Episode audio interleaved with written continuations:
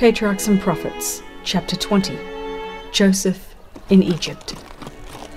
Meanwhile, Joseph, with his captors, was on the way to Egypt. As the caravan journeyed southward toward the borders of Canaan, the boy could discern in the distance the hills among which lay his father's tents. Bitterly he wept at thought of that loving father in his loneliness and affliction. Again the scene at Dothan came up before him. He saw his angry brothers and felt their fierce glances bent upon him. The stinging, insulting words that had met his agonized entreaties were ringing in his ears. With a trembling heart, he looked forward to the future. What a change in situation from the tenderly cherished son to the despised and helpless slave. Alone and friendless, what would be his lot in the strange land to which he was going? For a time, Joseph gave himself up to uncontrolled grief and terror. But in the providence of God, even this experience was to be a blessing to him. He had learned in a few hours that which years might not otherwise have taught him. His father, strong and tender as his love had been, had done him wrong by his partiality and indulgence. This unwise preference had angered his brothers and provoked them to the cruel deed that had separated him from his home. Its effects were manifest also in his own character. Faults had been encouraged that were now to be corrected. He was becoming self sufficient and exacting.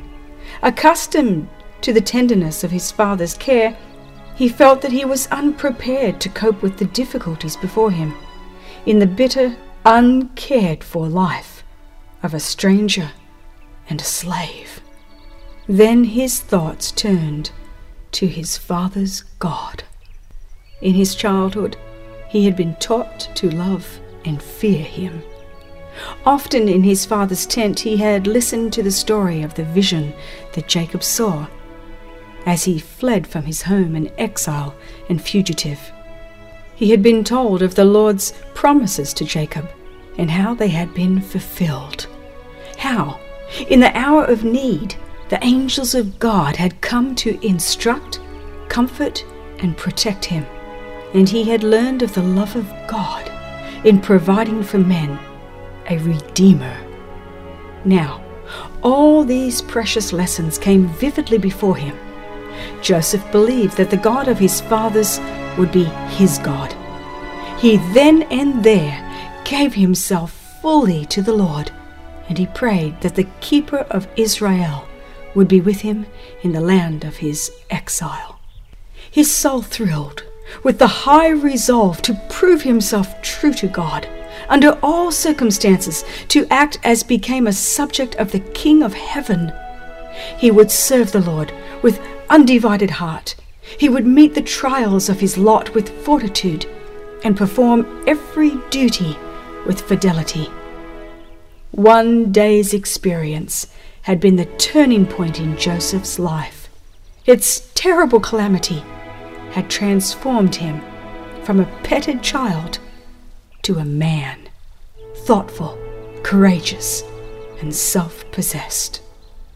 Arriving in Egypt, Joseph was sold to Potiphar, captain of the king's guard, in whose service he remained for ten years.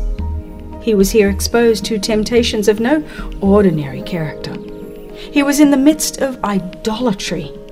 The worship of false gods was surrounded by all the pomp of royalty, supported by the wealth and culture of the most highly civilized nation then in existence. Yet Joseph preserved his simplicity and his fidelity to God. The sights and sounds of vice were all about him, but he was as one who saw and heard not. His thoughts were not permitted to linger upon forbidden subjects. The desire to gain the favor of the Egyptians could not cause him to conceal his principles. Had he attempted to do this, he would have been overcome by temptation. But he was not ashamed of the religion of his fathers, and he made no effort to hide the fact that he was a worshipper of Jehovah. And the Lord was with Joseph, and he was a prosperous man. And his master saw that the Lord was with him, and that the Lord made all that he did to prosper in his hand. Potiphar's confidence in Joseph increased daily, and he finally promoted him to be his steward, with full control over all his possessions. And he left all that he had in Joseph's hand, and he knew not aught he had, save the bread which he did eat. The marked prosperity which attended everything placed under Joseph's care was not the result of a direct miracle, but his industry, care, and energy were crowned with the divine blessing.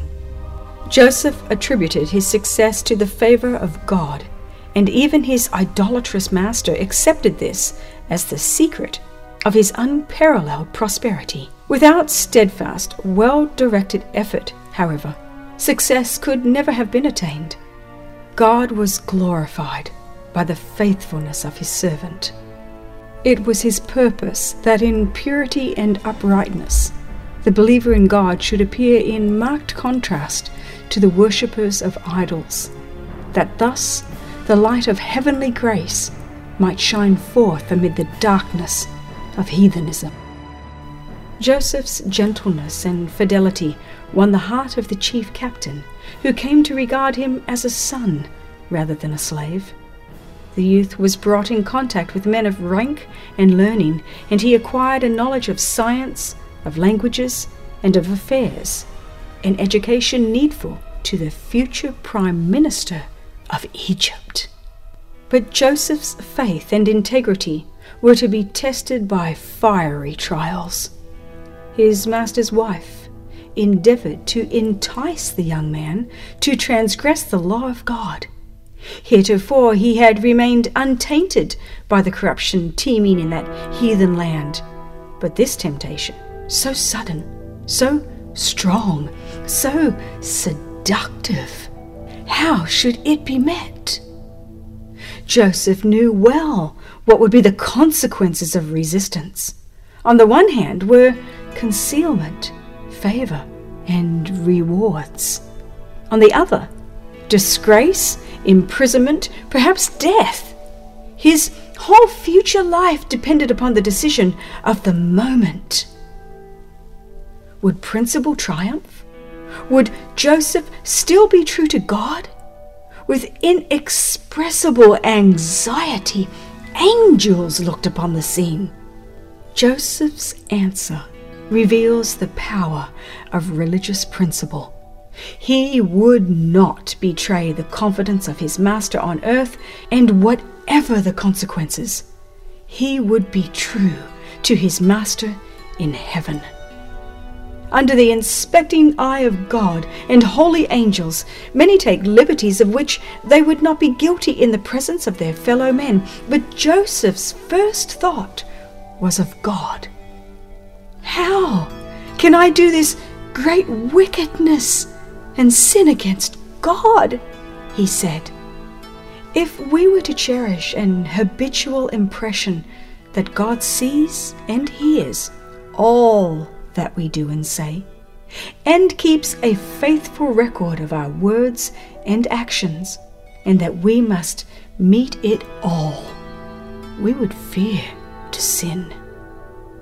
Let the younger ever remember that wherever they are and whatever they do, they are in the presence of God. No part of our conduct escapes observation. We cannot hide our ways from the Most High. Human laws, though sometimes severe, are often transgressed without detection, and hence with impunity. But not so with the law of God. The deepest midnight is no cover for the guilty one. He may think himself alone, but to every deed there is an unseen witness. The very motives of his heart are open to divine inspection. Every act, every word, every thought is as distinctly marked as though there were only one person in the whole world, and the attention of heaven was centered upon him. Joseph suffered for his integrity, for his tempter revenged herself by accusing him of a foul crime and causing him to be thrust into prison. Had Potiphar believed his wife's charge against Joseph, the young Hebrew would have lost his life. But the modesty and uprightness that had uniformly characterized his conduct were proof of his innocence. And yet, to save the reputation of his master's house, he was abandoned to disgrace and bondage. At the first, Joseph was treated with great severity by his jailers. The psalmist says his feet they hurt with fetters. He was laid in chains of iron until the time that his word came to pass. The word of the Lord tried him. But Joseph's real character shines out even in the darkness of the dungeon. He held fast his faith and patience. His years of faithful service had been most cruelly repaid. Yet this did not render him morose or distrustful. He had the peace that comes from conscious innocence, and he trusted his case with God. He did not brood upon his own wrongs, but forgot his sorrow in trying to lighten the sorrow of others. He found a work to do, even in the prison. God was preparing him in the school of affliction for greater usefulness, and he did not refuse the needful discipline. In the prison, witnessing the results of oppression and tyranny and the effects of crime, he learned lessons of justice, sympathy, and mercy that prepared him to exercise power with wisdom and compassion. Joseph gradually gained the confidence of the keeper of the prison and was finally entrusted with the charge of all the prisoners.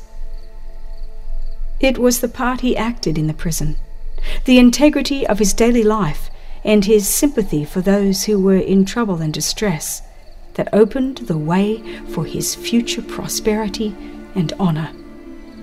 Every ray of light that we shed upon others is reflected upon ourselves. Every kind and sympathizing word spoken to the sorrowful, every act to relieve the oppressed, and every gift to the needy, if prompted by a right motive, will result in blessings to the giver. The chief baker and chief butler of the king had been cast into prison for some offense, and they came under Joseph's charge. One morning, observing that they appeared very sad, he kindly inquired the cause and was told that each had a remarkable dream of which they were anxious to learn the significance. Do not interpretations belong to God? said Joseph. Tell me them, I pray you. As each related his dream, Joseph made known its import. In three days the butler was to be reinstated in his position and give the cup into Pharaoh's hand as before. But the chief baker would be put to death by the king's command. In both cases, the event occurred as foretold.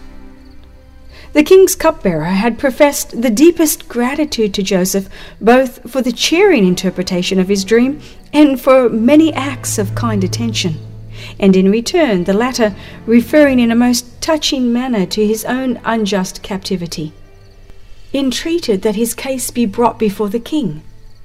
Think on me, he said, when it shall be well with thee, and show kindness, I pray thee, unto me, and make mention of me unto Pharaoh, and bring me out of this house, for indeed I was stolen away out of the land of the Hebrews, and here also I have done nothing that they should put me into the dungeon. The chief butler saw the dream fulfilled in every particular, but when restored to royal favour, he thought no more of his benefactor. For two years longer, Joseph remained a prisoner. The hope that had been kindled in his heart gradually died out, and to all other trials was added the bitter sting of ingratitude. But a divine hand was about to open the prison gates. The king of Egypt had in one night two dreams, apparently pointing to the same event and seeming to foreshadow some great calamity. He could not determine their significance, yet they continued to trouble his mind. The magicians and wise men of his realm could give no interpretation. The king's perplexity and distress increased, and terror spread throughout his palace. The general agitation recalled to the chief butler's mind the circumstances of his own dream.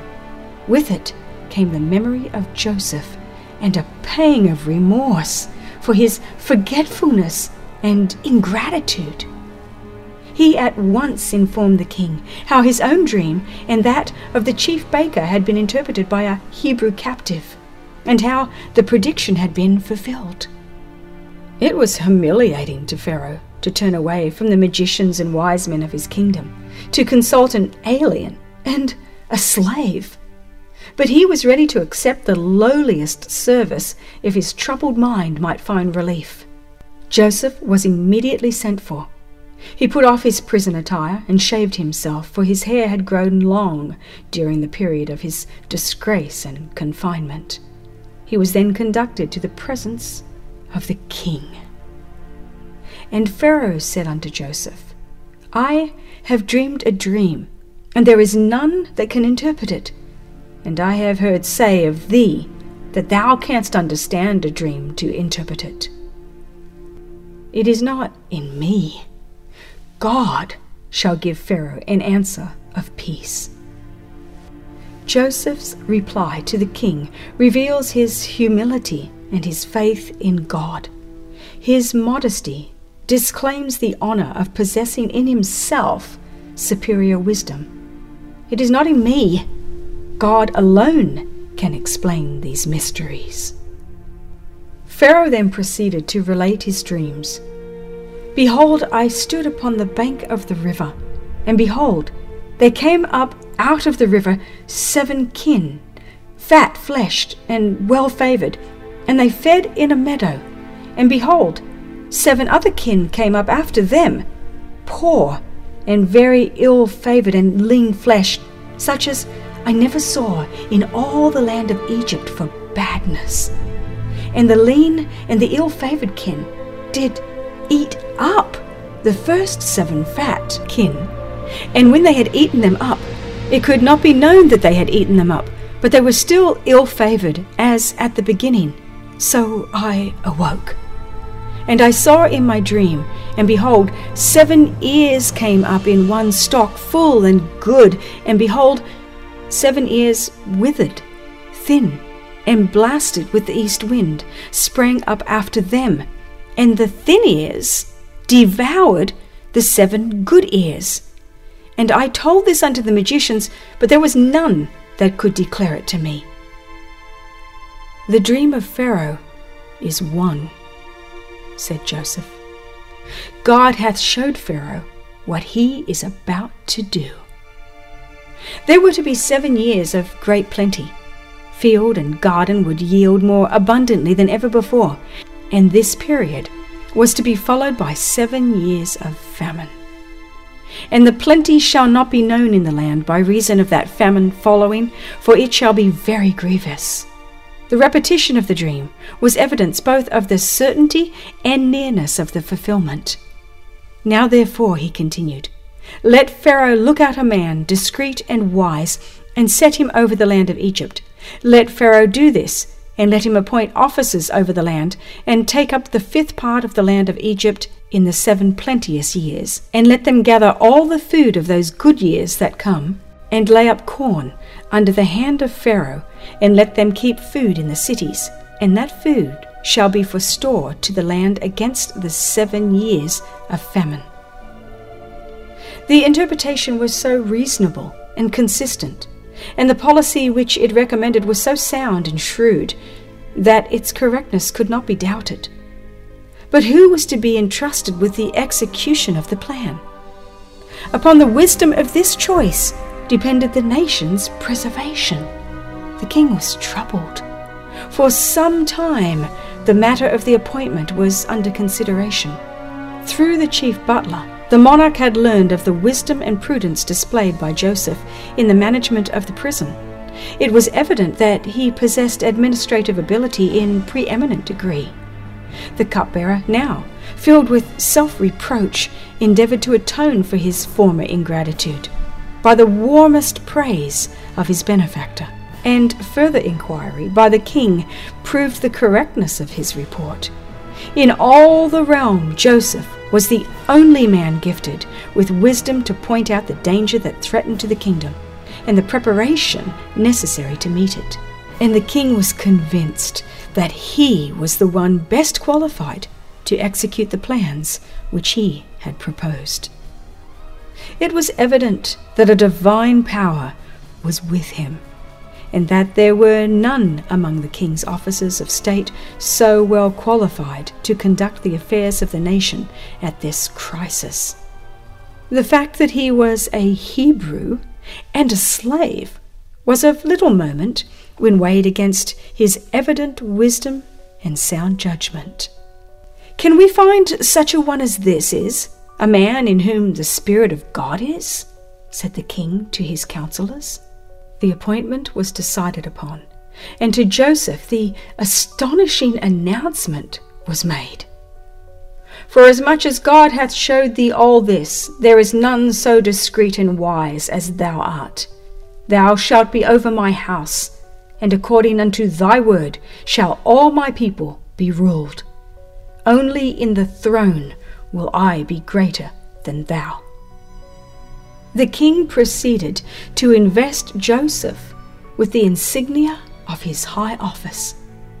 And Pharaoh took off his ring from his hand and put it upon Joseph's hand, and arrayed him in vestures of fine linen, and put a gold chain about his neck, and he made him to ride in the second chariot which he had, and they cried before him, Bow the knee. He made him lord of his house, and ruler of all his substance, to bind his princes at his pleasure, and teach his senators wisdom. From the dungeon, Joseph was exalted to be ruler over all the land of Egypt. It was a position of high honor, yet it was beset with difficulty and peril. One cannot stand upon a lofty height without danger. As the tempest leaves unharmed the lowly flower of the valley, while it uproots the stately tree upon the mountain top. So those who have maintained their integrity in humble life may be dragged down to the pit by the temptations that assail worldly success and honor. But Joseph's character bore the test alike of adversity and prosperity. The same fidelity to God was manifest when he stood in the palace of the Pharaohs as when in a prisoner's cell. He was still a stranger in a heathen land, separated from his kindred, the worshippers of God, but he fully believed that the divine hand had directed his steps, and in constant reliance upon God, he faithfully discharged the duties of his position. Through Joseph, the attention of the king and great men of Egypt was directed to the true God. And though they adhered to their idolatry, they learn to respect the principles revealed in the life and character of the worshipper of Jehovah. How was Joseph enabled to make such a record of firmness of character, uprightness, and wisdom? In his early years, he had consulted duty rather than inclination and the integrity, the simple trust, the noble nature of the youth bore fruit in the deeds of the man. A pure and simple life had favored the vigorous development of both physical and intellectual powers. Communion with God through his works and the contemplation of the grand truths entrusted to the inheritors of faith had elevated and ennobled his spiritual nature, broadening and strengthening the mind as no other study could do. Faithful attention to duty in every station, from the lowest to the most exalted, had been training every power for its highest service. He who lives in accordance with the Creator's will is securing to himself the truest and noblest development of character. The fear of the Lord, that is wisdom, and to depart from evil is understanding. There are few who realize the influence of the little things of life upon the development of character. Nothing with which we have to do is really small. The varied circumstances that we meet day by day are designed to test our faithfulness and to qualify us for greater trusts. By adherence to principle in the transactions of ordinary life, the mind becomes accustomed to hold the claims of duty above those of pleasure and inclination. Minds thus disciplined are not wavering between right and wrong, like the reed trembling in the wind. They are loyal to duty because they have trained themselves to habits of fidelity and truth.